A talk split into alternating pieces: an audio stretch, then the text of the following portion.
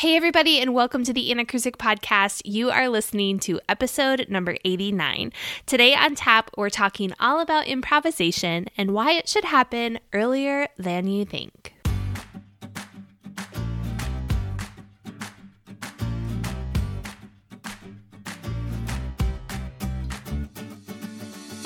Hi, I'm Anne Mileski, and I've helped music teachers just like you get more intentional in their classrooms through my trainings, curriculum, and tips shared on this podcast. The truth is, teaching music is hard. You have a bunch of kids to teach and not a lot of free time to figure out how. Feeling overwhelmed and frustrated is totally normal. But here's the good news. It only takes a few simple steps to flip the script. And although it may be simple, it's definitely not easy unless you have the right toolkit. So let's start tuning and transforming your music teacher life right now. The actionable steps you need to find the purpose, follow a sequence, and choose joy are right here. This is the Anacrusic Podcast. Today's episode of the Anacrusic Podcast is brought to you by my free music teacher guide, How to Teach Everything and Anything in the Music Room, a guide to sequencing musical concepts. In this how-to guide, I share why your current teaching strategy isn't working and how you can finally live out the vision for your dream music classroom where kids are engaged and excited to come see you each week, the importance of intentional teaching and how it can change your day-to-day life from scrambling to decide what to do next and knowing for sure the next step to take, my secret sauce to concept sequencing that I literally use with anything and everything I teach in the music classroom, a concrete example to make it all come to life, because if you're like me, you need to see something in action to understand how to apply it to your own teaching situation, and your next steps to keep the magic going, since this guide is only the beginning. There's so much more to what I'm sharing inside this resource, but consider this your quick start guide. To get your copy of my free guide right now, head to anacrusic.com forward slash how to. Again, that's anacrusic.com forward slash how to. Okay, before we even say anything about music teaching, I just have to tell you guys that I recorded today's intro probably about five different times because I was recently talking to one of my very good friends, and she said that she listens to all of her podcasts on double speed except for mine.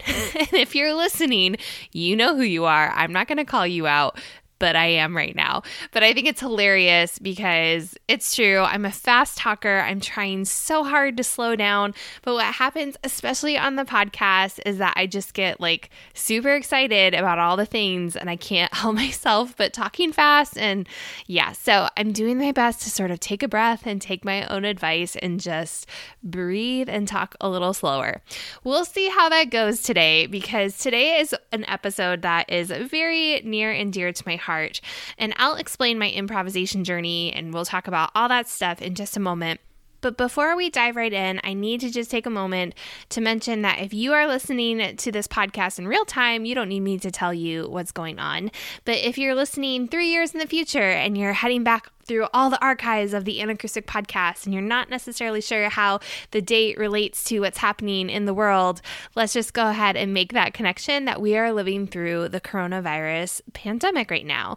And because of that, everything and the way that we're teaching has been flipped upside down and on top and over and on the side and like all over the place doing gymnastics. And everything is completely different than it's ever been before. We're being asked to do completely different things, teaching completely different ways, and we're not exactly sure when it's going to go back to quote unquote normal. And as I mentioned before in the first couple of episodes of all this craziness, when everything was kind of new and we were getting our bearings and all that good stuff, those first couple of episodes were really the ones where I took some time to address what's going on and make sure that our intention was really, really, really, really clear, because obviously, our intention for teaching music and our purpose inside of the music classroom is still the same. And so these podcasts are here to serve you for teaching music as you navigate teaching in whatever method you might be delivering instruction or f- facilitating music making, or however you want to phrase what you're doing right now. And I sincerely hope that if you are listening to this in real time, you've kind of found your stride and you're considering music making over delivering instruction. suggests for our current times and planning for the new year. I know that this is something I've mentioned in the last couple of episodes, but I think it's important just to reiterate that I am not creating this podcast episode um, talking about music teaching in a vacuum. I understand that there's like a total thing going on right now, but I also know from talking to members of the Sequencing Solution and inside of the Anacrusic Insiders group on Facebook that a lot of folks have maybe hit their stride, not maybe necessarily the way that they would love to, but they've found a rhythm at least when it comes to distance learning and virtual teaching.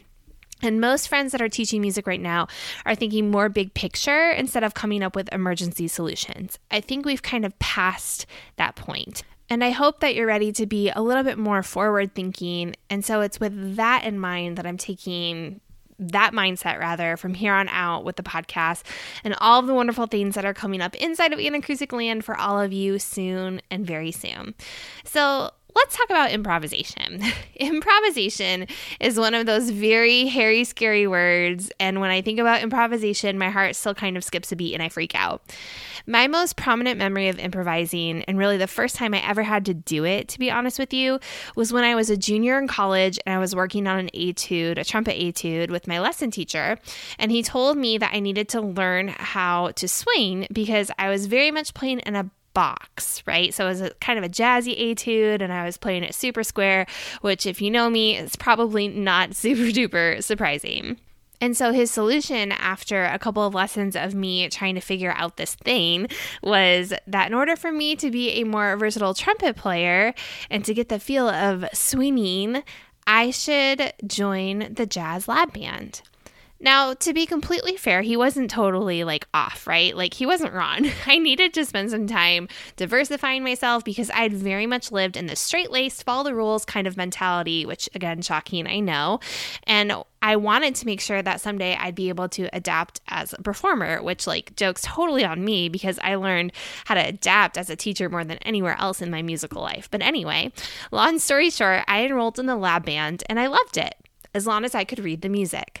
Because if all those years cramming for my piano lessons the night before taught me anything, it's that I was a really, really good sight reader. So I'm sure you can guess what's coming next. The day came where it was decided it would be super fun to go around the room and everyone would take a turn and improvise. I had absolutely no idea what to do. I froze. And, you know, I didn't freeze out of nerves or out of being scared or out of being the odd one out, being the orchestra kid in this jazz band. I froze because I literally had no idea what to do.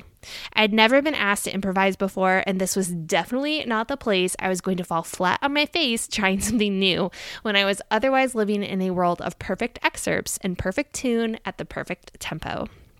If only twenty-year-old Anne would have realized what an amazing lesson that was. thirty-something Anne knows it all too well. Fast forward a few years later, and I was sitting in my very first sight singing placement for my Kodály levels with my dear solfege teacher who I love so much, and one of the most brilliant, kindest, and intimidating Hungarian musicians I've ever met. They asked if I was comfortable with solfa. Nope. They asked if I could do scale degrees. I tried, and they told me to stop and just say la la la. Thinking back, I give that performance a solid C, and that might be a little bit generous. Y'all, I no joke had no idea what I was doing in that placement or when it came to improvising later on. I could always do it on mallet instruments during workshops as long as I didn't have to sing it first, because I could spit out random words that I knew here or there, but I couldn't make a sentence. I didn't have the syntax. I didn't have the conversational understanding of the musical language that I always needed. So obviously, if you listened to last week's podcast episode, I'm fresh off of this whole thinking and conceptualizing music learning as language learning. And so you're going to see a lot of parallels in that going forward. And I hope that it helps aid you in realizing the types of things that our kids need, because they really, really need musical conversations. I always say that I wish I would have had my Kodály levels in undergrad simply because of the way I finally understood aural theory. Now, it's not fair to say that really, because I know that my teachers in undergrad were amazing, but I was more interested in rattling off facts on exams and occasionally skipping class truth be told, to go practice trumpet excerpts than really understand what happens in a musical conversation. And yes, I realize that there's about a million cooler things I could have been skipping class for, and you better believe I didn't skip class often because I still wanted that gold star of a good grade. But what a disservice I did to myself. It is one hundred percent, I really believe this, one hundred percent the combination of the message, the messenger, and the timing that makes things click for us. And I was one hundred percent blessed to have things finally click for me inside of my Kodály levels early and often. If only I could apply some of those lessons to the earlier days of my musicianship, what could have been possible? But in the interest of being forward-thinking, let's talk about what all this has to do with what's possible now for our students. How can we get them comfortable playing with the different elements of the musical language instead of being really good readers who can't carry on a conversation? It's all through improvisation. Now, it's important to note, pun intended, a couple of things. Number one, I am not by any means in this episode negating the importance of notation. If we are to be fluent in the musical language, it's imperative that we are literate conversationalists. But the conversation piece is imperative to contextualize the literacy. Therefore, number two, improvisation should happen much earlier in the learning sequence framework than what you might think. Now, when I talk about learning sequence framework, I'm just talking about the way that I concept sequence, right? So if you're not familiar with that, you're not familiar with that language, and you want to know a little bit more about it, you can head to the link that I mentioned at the beginning of today's episode, anacrusic dot com slash how to, and check out that free guide that outlines all the things for you with an example. My entire plan for concept sequencing is beyond the scope of this episode, but for the purposes of our chat today, I'm going to really hone in on what I refer to as the core teaching phases of the learning sequence framework, which is exploration, discovery, and extension. Now, if we were talking exclusively about a Kodály-inspired sequence, we would use the words prepare, present, practice. But again, the learning sequence framework is an all-encompassing of any and all pedagogical approaches, which is why I chose to use different terms. Not because I thought we needed more terms to mean the same thing. It actually is just to delineate it from a Kodály-exclusive influence. Okay, so again, that's a conversation for another podcast. But just to be clear, we're talking about exploration, discovery, and extension. So let's think about how these three phases function with or without notation, starting in the middle. So the discovery moment of the learning sequence framework is where you show students how to identify, read, and write musical concepts based on the experience you've built in the exploration phase. The extension phase is where students are able to express their independent musicianship by combining the elements of fluency they explored with the literacy components you led them to discover. All of that to say, extension is where they know how to read and write the stuff. And for me, a lot of times in my elementary music experience as a student, like back in the day, this is just where we started and ended. Like no context, no conversation. And y'all, this is why I froze in Lab Band. I had no aural image or context of what I should be doing. I had no clue where to even start. And so I was just stuck. Furthermore, twenty-year-old Anne was under the impression that I needed to know all the chord changes and have the scales and chords written out to reference in order to improvise. So I'd have a vocabulary to arbitrarily pick from when the time was quote-unquote right, still without context or understanding of the musical conversation. If we're asking our students to improvise only after they've learned notation, because we assume that's the answer, we are doing a huge, huge disservice to them. They are being asked to trace the letter, to paint by number, instead of mix the colors or come up with their own words to use. So we have to start improvising early and often, and that happens in the exploration phase. So before we go any further, let's take a minute to define improvisation, especially since I told you that story about jazz improvisation, and that's definitely not what I'm referring to. This isn't Webster's or like the music teacher's universal guide to anything, but this is just simply how I define improvisation, okay? Improvisation is playing. It's when students are given a rhythmic vocabulary from which to draw inspiration from, and then they are simply making a choice. It doesn't have to be complicated. It doesn't have to be fancy. It's just a spontaneous choice that is contextualized by musical experience in the exploration phase, at least in the context that we're talking about today. So let's talk a little bit more about exploration. What do I mean by that? Quite literally, this is where we allow students the opportunity. We facilitate for students the opportunity to be in this rich musical language learning environment. We're not showing them the formal notation. We're not talking about its real name, but we're contextualizing the role of musical elements through different modes of musical experience, which you are probably most familiar with as aural, visual, and kinesthetic. Also, we're differentiating for ourselves as teacher musicians and for our student musicians through various modes of active music making, singing, speech, body percussion, movement, and instruments to reinforce those different modes of musical experience. I mean, this is a lot of stuff, right? Like, I'm throwing a lot of words at you. And there's a lot of things to check off the list, if you will, because it's so important that we're doing this differentiation piece. It's important that we're building this rich musical environment and we're giving each kid the opportunity to understand as their best musical self. And we're allowing for all of that with differentiated aural, visual, and kinesthetic preparation and exploration. So fit in improvisation on top of it? Absolutely, you must. So remember, it's essential that you let go of any raised on a pedestal feelings you have about what improvisation means and think about it in its simplest terms. Y'all, we are teaching small children how to interact with their world. It's not going to be perfect. It's going to be perfectly imperfect because they are figuring out this language. They are figuring out the sentence structure and the syntax, and they need to hear the words and the way they work together and try them out and get them wrong and right and wrong again a million times because that's how we all learn. So allow yourself and your kids the opportunity to play. If you need specific action steps to do so, which is what this season of the podcast is supposed to be all about, but I just had to get this off my heart today.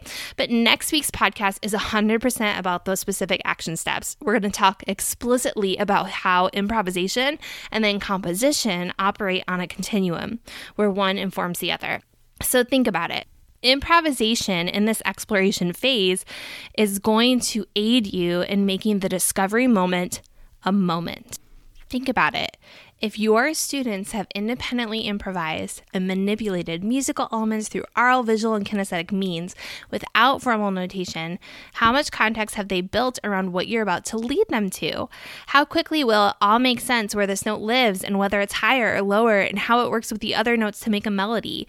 Or for rhythm, they've learned through discrimination that these notes are shorter than those, and so we have to have more sounds on a beat. And then when you whip out the theory and name the things, it just makes sense. It just clicks. So let's briefly touch on the topic of composition, even though I'm going to be sharing with you much more in depth next week on the podcast. If we redefine improvisation as musical play and making a spontaneous musical choice, how is that different from composition? Well, composition is making a musical choice and being able to write it down. Literally, again, pun intended. The only step needed is that discovery moment in between where we teach our students to identify, read, and write the words they've already been speaking.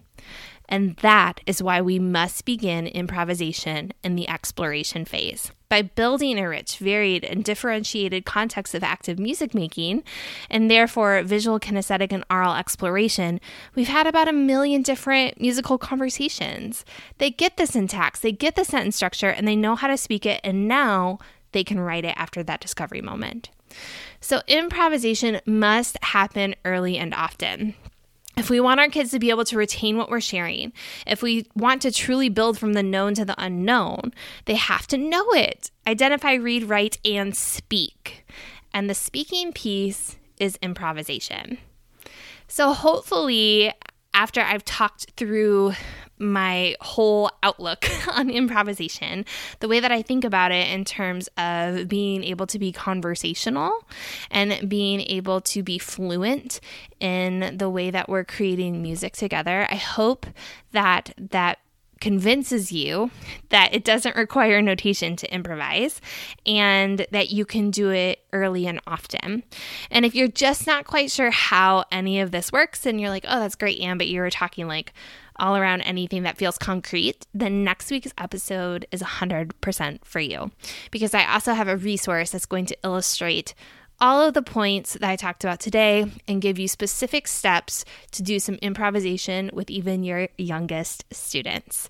In the meantime, I would love to hear from you. Reach out to me at Instagram at Anne with an E Mileski. Send me a D M or hop inside the Anacrusic Insiders Facebook group for one of our super fun weekend giveaways. This week's actually was posted yesterday if you're listening to this in real time. So um, go hop on the giveaway for a chance to win some fun prizes. But in the meantime, guys, I hope that you're having a great month of May, and I will talk to you next week. Thanks for spending this little pocket of your day with me. I know music teachers are super strapped for time, so be sure to check out all the resources on anacrusic dot com for today's episode. Don't forget to click subscribe wherever you're listening to today's podcast so you don't miss an episode of T A P. That way, you'll be notified each and every week when a new episode's live. And if you want even more tips and tricks delivered to your inbox, like a little love note from me to you, make sure you sign up for the Anacrusic newsletter and you'll be the first to know all the things. Also, if you are feeling today's episode, take a screenshot and tag me on Instagram and Facebook. And I'd love you forever if you take a hot minute and leave a review. See you next time.